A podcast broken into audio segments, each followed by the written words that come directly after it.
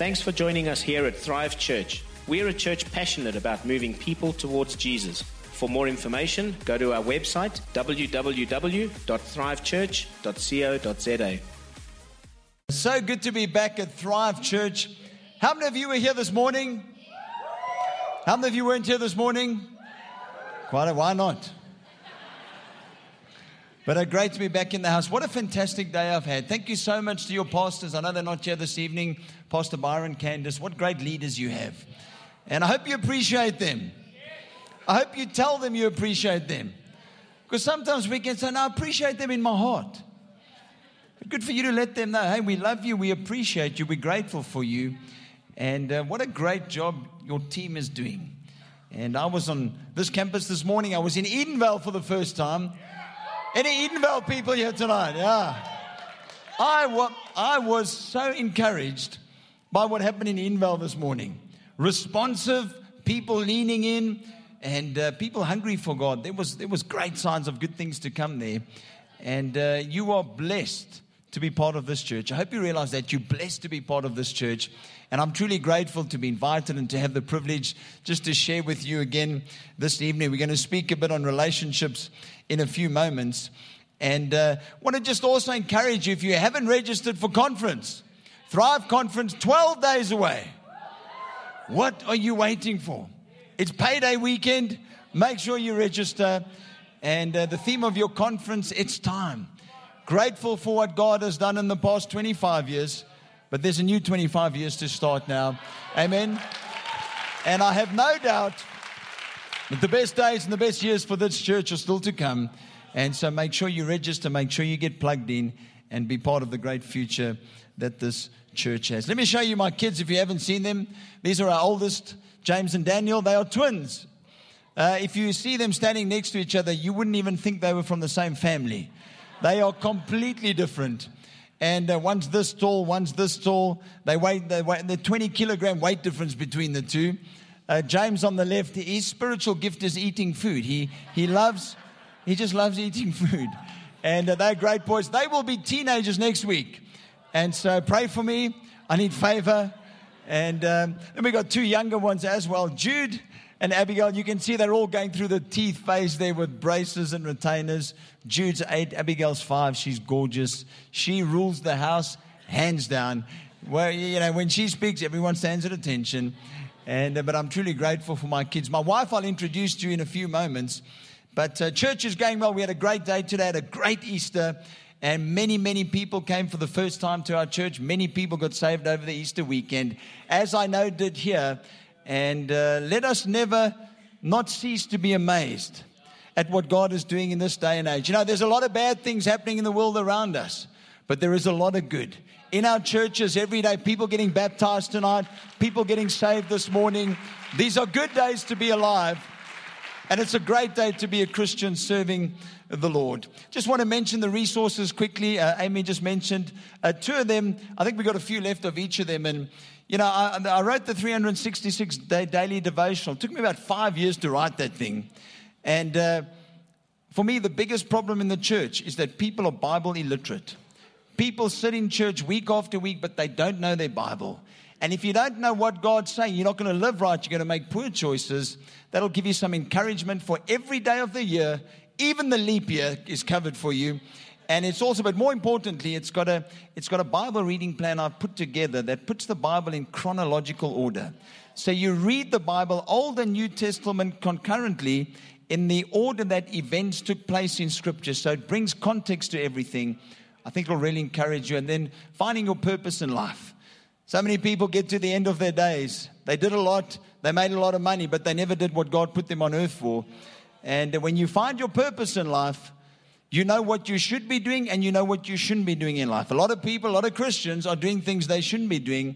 It'll help steer you in the direction of God's purpose for your life. One of my great passions is to help people unlock their purpose.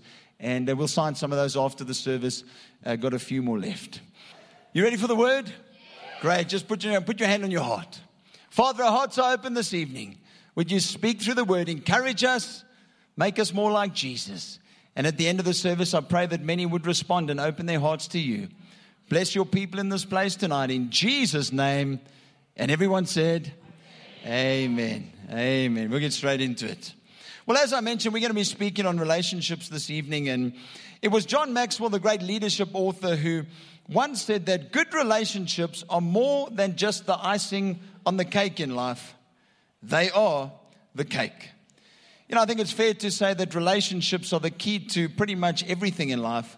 They are the key to our success, they're the key to our influence, they're the key to our health, to our well being.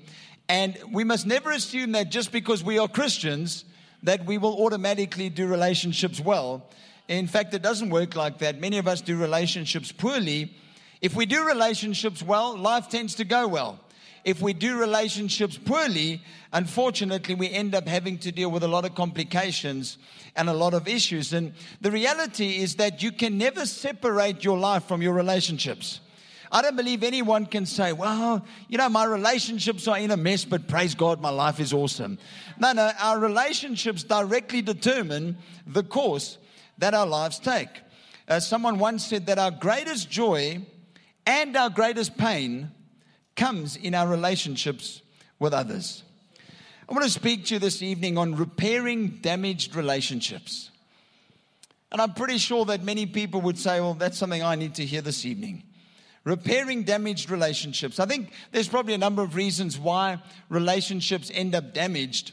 Uh, I think the obvious one, firstly, is, is selfishness. When either one or both people enter a relationship, and from the start it's pretty much my way or the highway, uh, that's never a good formula to do relationships well. If we have different values, there will be conflict and tension in a relationship. That's why the Bible is very clear that we uh, partner with people that we are equally yoked with Otherwise, you're always going to have problems in the relationship.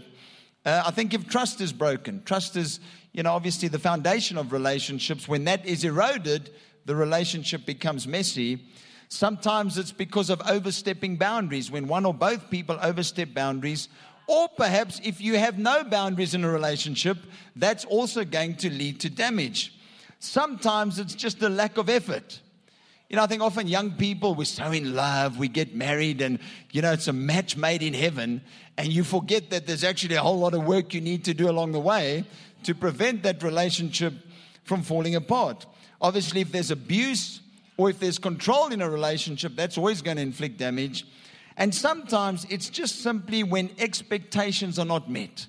Whenever two people or two parties enter into a relationship, each has an expectation of the other and if one doesn't meet that expectation, or one simply perceives that the other is not meeting the end of the bargain, it will result in damage in the relationship. And so, relationships, when they work, life is great. When they don't work, it comes with a whole lot of issues and generally tends to affect every other area of life. I want us to look this evening at the story of Jacob and Esau that I'm sure many of you are familiar with in Scripture. And just to give you a bit of an introduction before we read a, passage, uh, Jacob and Esau were the twin sons who were born to Isaac and Rebekah. And the Bible says from the time they were in the womb, there was already hostility between the two. And as they grew up, that tension never quite went away. Uh, Jacob, who was known as the deceiver, he was the younger of the twins, ends up deceiving Esau on two occasions. Uh, he steals his blessing and he steals his birthright. And we pick up in Genesis 27 41. It says, From that time on, Esau hated Jacob. That's strong words, eh? Esau hated Jacob because their father had given Jacob the blessing. And Esau began to scheme. He said, I will soon be mourning my father's death. Then I will kill my brother Jacob. Have you ever said to one of your siblings when they irritate you, I'm going to kill you when I catch you, eh? Uh, Esau really meant it. He wasn't just playing a game, he really meant to kill Jacob. But Rebekah heard about Esau's plans, so she sent for Jacob and told him, Listen, Esau is consoling himself by plotting to kill you. So listen carefully, my son, get ready and flee to my brother Laban in Haran. Stay there with him until your brother cools off. When he calms down and forgets what you've done to him, I will send for you to come back. And if you know, you don't just easily forget something when someone has hurt you badly. It tends to fester and fester and very often becomes like a cancer on the inside of us. Now, before we read the next passage of scripture, there's a period of time, at least 20 years, that passes by Jacob flees to his uncle Laban. He begins to work for him. Uh, Jacob marries both Laban's daughters, Leah and Rachel. In that time, Jacob grows up. He begins to develop his own relationship with God. And he begins, begins to put some of his foolish ways behind him. But he's still very mindful of the damaged relationship with his brother Esau. And bear in mind, there's been no contact for 20 years. These were the days before WhatsApp and Instagram. You couldn't just change your WhatsApp profile to brothers are awesome, amen, or, or post something on Instagram, picture of you and Esau hanging out, and, you know, all good. Uh, praise God for my wonderful brother. There was no contact, from what we understand, for more than 20 years. But Jacob now decides that he's going to go back to the place of his birth. And so he leaves his uncle Laban with all his uh, children and grandchildren and livestock. And we pick up in verse 33, it says, uh, chapter 33, it says, Then Jacob looked up and saw Esau coming with his 400 men. Bear in mind, Jacob has no idea what to expect when he meets his brother. But as he approached his brother, it says he bowed to the ground seven times before him. Then Esau ran up to meet him and embraced him, threw his arms around his neck, and kissed him. And they both wept. Wonder if in that moment they realized all the time had been wasted because they had been unable to repair this relationship. Verse 8 And what were all the flocks and herds I met as I came? Esau asked. Jacob replied, They are a gift, my Lord, to ensure your friendship. My brother, I have plenty, Esau answered. Keep what you have for yourself. But Jacob insisted. He said, No, if I have found favor with you, please accept this gift from me. And I love the last line. It says, And what a relief to see your friendly smile, it is like seeing the face of God. I think here we see the immense relief and the joy that came into both of their lives because they had managed to repair a relationship that had been damaged for so long. And can I just encourage you to always keep the end goal in mind when you go about the process of restoring a relationship because it's incredibly difficult sometimes. But if you cannot lose sight of the end, of the joy and the relief that'll come back into your life, I believe it'll keep you going. So let me give you a few thoughts this evening from these passages on repairing damaged relationships. You all okay? The first one is this is simply acknowledge that there is a problem. Now, this is a pretty simple thought, but I think very often Christians are the worst at this because we're Christians and we love Jesus, well, we kind of think, well, I shouldn't be having all those issues anymore. I shouldn't be having conflict and fighting with other people. And so rather than simply acknowledging it, we think, well, what will people think if I admit it?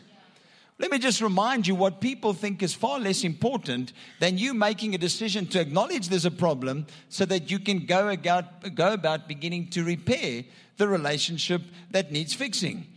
Uh, how many of you remember that movie Apollo 13? space movie, Tom Hanks, Kevin Bacon, and they went up in the aircraft in the, in the space shuttle, and there's that famous line from the movie. Five points to the one who can remember it. Houston, we have a problem. They had to recognize that there was a problem before something could be done about it. I think before you and I can begin to repair damaged relationships, we have to acknowledge there's a problem here. Sometimes you have to take it one step further and you have to acknowledge that perhaps you are the problem. Now, I know in Thrive Church, it probably doesn't apply to anyone because none of you would be the problem in any relationship. In my church, it's a bit different. But very often, we have to acknowledge actually, you know what? I might be the reason why there is a problem in this relationship. There was a man one day who went to his doctor and he said, Doctor, he said, My wife's got a hearing problem. She just doesn't hear like she used to. I don't know what to do. The doctor replied and he said, I'll tell you what, there's a great way you can test this out. He says, When you get home this evening and she's in the kitchen with her back to you, stand about five meters behind her and ask her a question. If she doesn't answer, then take a step forward, ask her the same question. If she doesn't respond, take another step forward. And when she eventually responds, well, you'll know exactly how bad her hearing is. He thought this is a great idea. He gets home that evening. Sure as anything, his wife's at the stove in the kitchen. Her back is toward him. So he's about five meters behind her and he says to her, he says, honey, what's for dinner? No answer. He takes a step forward. He says, Honey, what's for dinner? There's no answer. He takes another step forward, asks her the same question, no answer. Eventually, he's standing right behind her. He says, Honey, what's for dinner? She turns around. She says, For the fourth time, I've told you it's chicken.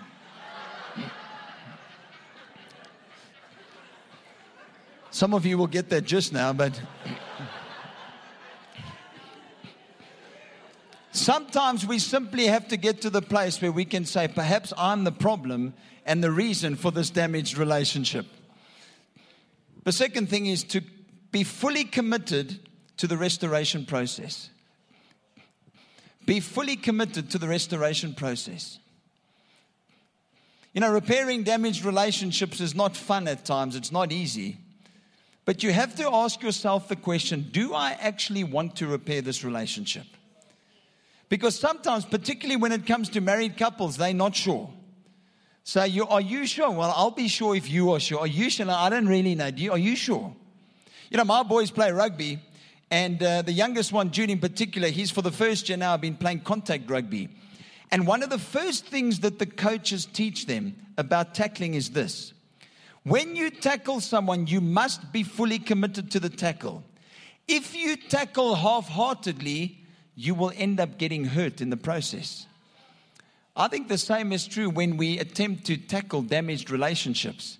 You can't go in half heartedly. You can't go with a, well, we'll just see what happens along the way. You will end up causing further damage. You know, when I have to counsel married couples, and I've, I've uh, told this to my team as well, whenever you counsel a couple, particularly married couples, when there's issues there. The very first question I ask them once we've greeted one another is Are you fully committed to making this work? And if you cannot give me a definite yes, our meeting is finished. I cannot work with you. I cannot help you if I am more committed to this than you are committed to this. But if you are fully committed to this process, I will do whatever is in my power to help you along this journey. But if you go into it half heartedly, you are wasting my time, you are wasting your time because you will only inflict further damage upon this relationship. You know, often what happens is we first want a bit of payback first, especially if we feel that we're the ones who've been wronged. Well, you need to grovel a bit first. Well, I need to know that you are really sorry. Yeah, I need to first you to admit that I was right and you were wrong all the time. It never works like that. The moment the relationship becomes a power struggle, nobody wins. If you win in the relationship, the relationship loses because for the relationship to win, both have to win so that both have to continue to move forward. Romans 12 17 says, Never pay back evil with more evil. Do things in such a way that everyone can see that you are honorable. Do all that you can to live in peace with everyone. You know, the reality is there are some relationships that you will never be able to fully restore. But I want to stand before God one day knowing that I've done everything in my power, everything that is in my means to do all that I can to win with this person. If then I can't win, well, then so be it. But let's make sure we don't wait for payback first, but we are fully committed to the restoration process. The third thing is to show humility and honor. Very interesting. The Bible says that when Jacob approached Esau, it says the first thing he did was he bowed seven times before him. Now, you might think that's a bit weird. But you know, in biblical numerology, seven is the number of perfection. And so, what Jacob was doing by bowing seven times before Esau was Jacob was essentially perfectly humbling himself and showing perfect honor to his brother Esau. That's how Esau would have interpreted it. Jacob was in that moment recognizing, you know what, I was an idiot. It is my fault. I'm not blaming you. I am fully taking responsibility for this. I'm acknowledging that I was at fault here because I think Jacob must have thought about this moment every day for 20 years. He would have known the day would come when I would confront Esau. And perhaps in his early days, he was thinking about how he's going to get him in a headlock, how he's going to punch him in the head, how he's going to take him out, how he's going to finally show Esau who's the stronger. But I think as he wisened up and as he grew in his relationship with God, Jacob knew there's only one way to repair this. I have to humble myself and I need to show honor to the person that I'm attempting to resolve this relationship with. Here's the thing though when Jacob humbled himself and bowed seven times, he had no idea as to what Esau's response would be. Esau might have still round, turned around and, and taken him out right there. But Jacob still did what was within his power. He still did what was right from his side. Irrespective of whether you show me honor back, I choose to humble myself today and I choose to show honor to you. A relationship will never be repaired until honor is shown and until there is a complete sense of humility as well. Again, sometimes, you know, we think, well, well, I'll bow seven times if they first bow seven times. Or if they give me something to work with, then I'll respond the same way. Jacob had no guarantee of Esau's response, but he humbled himself and he showed complete honor to Esau. 1 Peter 5, verse 5 says that God opposes the proud, but he gives grace to the humble. You know, if you go into a, a conflict situation in a relationship with a spirit of pride, if you go into it thinking, I'm going to show who's actually right here, you go in there with arrogance and pride, not only will God not work with you, but the Bible says he actually opposes the proud. God will actually proactively work against what you are trying to do. But when you go into that same situation with a spirit of humility, like Jacob did, and you recognize that even if you're sure it's not your fault, well, I can still show honor, I can still humble myself. God will give you grace, as the Bible says, to do what you need to do. He will assist you in bringing out the restoration of that relationship. I love this quote I came across. Someone said, Relationships never die a natural death. They are always murdered by attitude, behavior, ego, hidden benefits, or ignorance. Can somebody say ouch tonight? Amen. Here's the fourth thing is to bring a generous and appropriate gift. If you're going to repair damaged relationships, bring a generous and appropriate gift. It says that Esau, uh, sorry, Jacob sent ahead of himself, he sent a whole herd of flocks and animals as a gift, a token of friendship to his brother. You know, it's interesting over the years that there have been a, a number of different gifts that have been given from one group to another to ensure friendship and build relationship. Uh, in 1886, France gave the Statue of Liberty to the United States as a gift of diplomatic friendship to build relationships that had previously been strained. In 1972, China gave the United States two giant pandas. It's a bit of a random gift, but there we go. There's some pandas for you. And, uh, you know, perhaps some of you after the service need to get on eBay. You need to find a giant panda so that you can give as a gift to ensure the friendship of someone. In 2009, uh, then President Barack Obama gave to his British counterpart, Prime Minister Gordon Brown, a stack of his favorite movies on DVD as a gift of friendship, only to find out that they were incompatible due to the regional restrictions. And so they weren't able to be viewed. But very clearly, the Bible speaks about a gift opening a door. And let me, let me just speak to the, uh, uh, to the guys for a moment. gentlemen. I'm going to just give you some help this evening. Can I just encourage the guys? If you've messed up in a relationship, unfortunately, flowers does not cover all sins. I know you think it does. Oh, I'll just buy a bunch of flowers. There we go, babes. All good, isn't it? And you think if I go to Woolies at the end of the day, you get two bunches for the price of one. I'll whack them together and here I am, here we go. And it's all better. No, flowers does not cover all sins. Sometimes it's going to cost you more than flowers.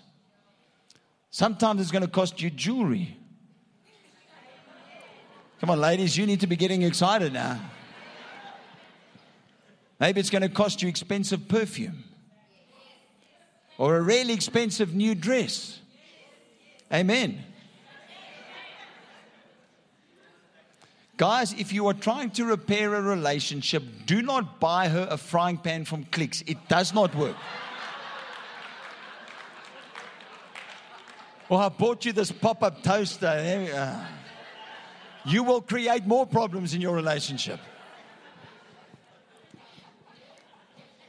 Let me just, let me just at the same time encourage the ladies as well, because you know what's fair for one is only right for the other.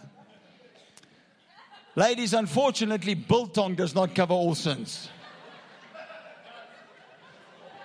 It covers most sins, but not all sins.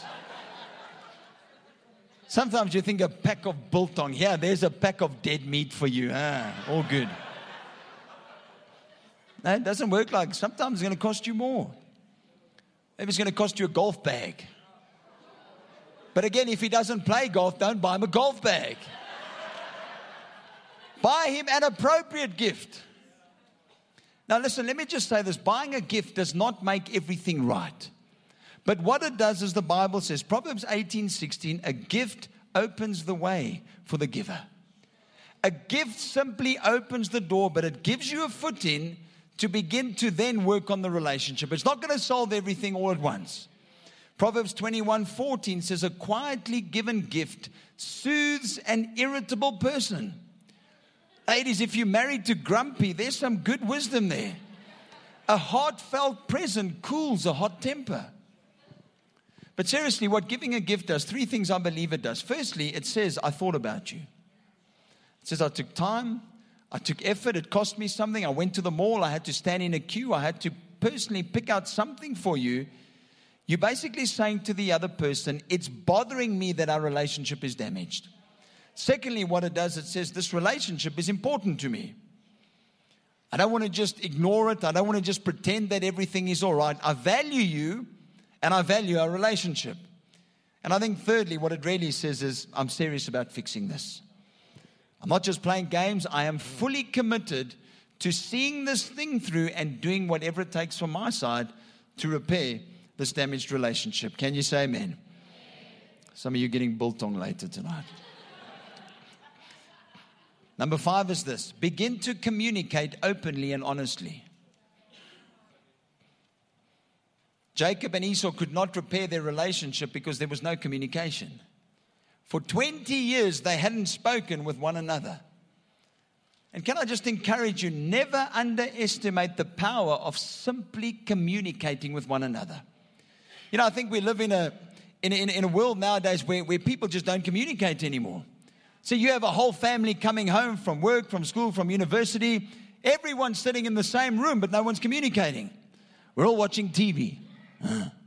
Uh, uh, uh, but not only are we all watching TV, everyone's sitting on their phones at the same time. And so we communicate with sounds. How was your day? Mm. You want dinner? Mm. How you doing? I'm fine. Mm. Let me just say, guys, if your wife or your woman ever tells you she's fine, those are clear warning signs. We think, how about I ask you? She said she's fine. If she says she's fine, she is everything but fine. It's a sign that you need to begin to communicate and work on that relationship. George Bernard Shaw once said, The single biggest problem in communication is the illusion that it has taken place. You know, I read quite a fascinating story of a elderly couple who went to a far east country, and the, the article didn't say which country, true story. And they were one of those people, those couples who love to travel with their pets. I mean, I've just never got it why people would travel overseas with animals, but they had a little poodle, cute little poodle. They took their poodle with them. And they went into a restaurant, and the waiter could not speak English. None of the waiters could speak English. So when that couple ordered their meal, they would point to the pictures on the menu, and the waiter would give them the thumbs up, knowing that he had understood what they wanted. Well, as all good people who travel with their pets, so they wanted to order a meal for their, for their dog as well. So they pointed to the poodle and then they did the universal eating sign. The waiter was, no problem. Anyway, everyone smiling, ha, ha, ha, ha, ha, ha. The waiter picked up the poodle, took him to the back. True story. You don't even know how it's going to end. Why are you screaming already? 45 minutes later, the waiter came out beaming with roasted poodle on a platter. True story.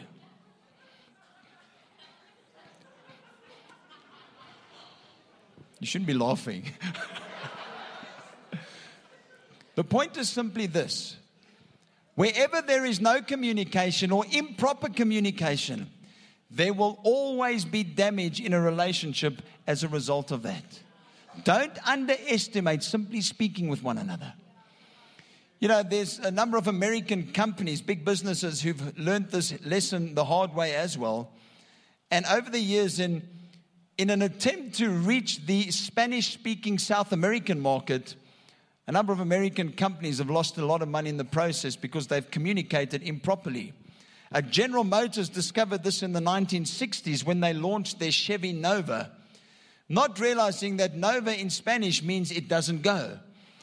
And so they would try and spend millions and millions marketing the Chevy Nova, the Chevy It Doesn't Go, wondering why nobody bought the Chevy Nova in South America. The Coors Brewing Company had a slogan in English turn it loose. That was their catchphrase. But what they didn't realize in Spanish, that the South American market interpreted it as suffer from diarrhea. Nobody bought their drinks. Probably the worst of all was a company called Perdue Chicken. The owner, Frank Perdue, had a saying, a slogan, that it takes a tough man to make a tender chicken.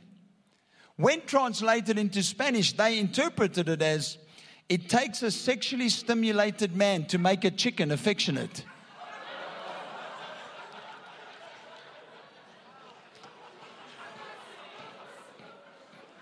When there is no communication or improper communication, it will always result in the breakdown of a relationship and it will always end up costing us something. Tony Gaskins, the motivational author, says that communication to a relationship is like oxygen to life. Without it, it dies. Have you been helped this evening? Let me give you one more thought. Number one, uh, sorry, the last thought is this is be gracious and forgiving when an apology is offered. Be gracious and forgiving when an apology is offered. You know, in this story, we focused a lot on Jacob, but the truth is that the real hero of the story is not Jacob. Esau is actually the hero of the story. Because Esau was the one who was wronged. Esau was the one who had to live with the consequences of Jacob's decision making. But what's so profound about the story is that the moment Jacob apologizes, the moment Jacob shows honor and humbles himself, Esau immediately accepts his apology so that the relationship can now begin to move forward. You know, when Jacob bowed, Esau didn't say, mm, Jacob, Jacob, Jacob. You know, you gave me seven bows, but I think you need to at least give me another seven bows or maybe 70 times seven bows. That would be even better. Jacob, when you've bowed another seven times, perhaps you can just draft me an email, just outlining all the ways you hurt me, all the things that you did unfairly to me. I'll have a browse through it, then I'll pray about it, and then I'll get back to you. Isn't that what we do? The moment there was humility from Jacob, there was forgiveness from Esau.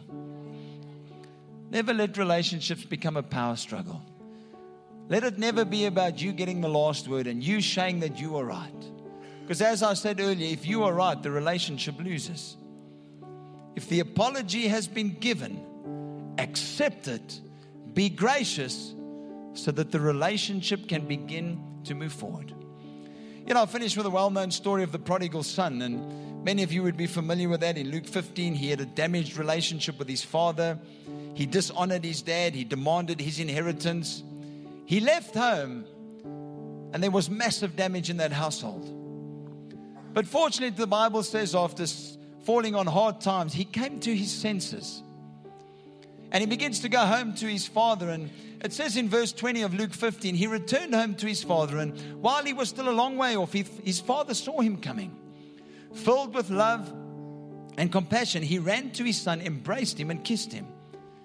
His son said to him, Father, I've sinned against both heaven and you, and I'm no longer worthy of being called your son. Notice there was honor shown, there was humility. But his father said to his servants, Quick, bring the finest robe in the house and put it on him. Get a ring for his finger and sandals for his feet. And kill the calf we have been fattening. We must celebrate with a feast. For the son of mine was dead and has now returned to life. He was lost, but now he's found. And so the party began. The father immediately accepted the son's apology when humility was shown. There was no more conditions attached. There were no more jumping through hoops. And what we see here again is the joy and the celebration that was on the other side of a relationship that had once been damaged but was now fully restored. I want to ask you just to stand to your feet. I want to pray this evening for, just bow your head for a moment and close your eyes. I want to pray for people who perhaps have a damaged relationship here. But if you say, I am committed to doing all that I can to restore this relationship, then I want to pray for you in a moment. If you've got a damaged relationship, but you're not yet committed to fixing it, well, I'm not going to pray for you now. We'll pray for you another time. But if you say, you know what, I've got this relationship, maybe it's a work relationship, maybe it's a friendship, maybe it's a marriage, whatever it is, and you say, you know what, it's not what it needs to be. And I want to trust God tonight. I want to begin the process of restoration. If that's you, I want you to lift your hand. I want to pray for you in your relationship this evening. Just lift it nice and high. That's great. Father, you see every hand raised. Every hand represents a relationship, a relationship that is not where it needs to be. Lord, I thank you first for the acknowledgement this evening. And I pray for all these people that you'd give them courage to see this through to completion. I pray that you would give them grace to show humility and to show honor. Whether they are in the wrong or not doesn't actually matter right now.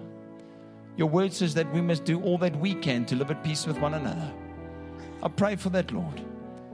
Give them courage, give them strength. And I pray for joy on the other side of that relationship being repaired. Thank you that you value relationship. Thank you that you value these people with their hand raised. And you value what they are trying to repair in Jesus' name. Amen.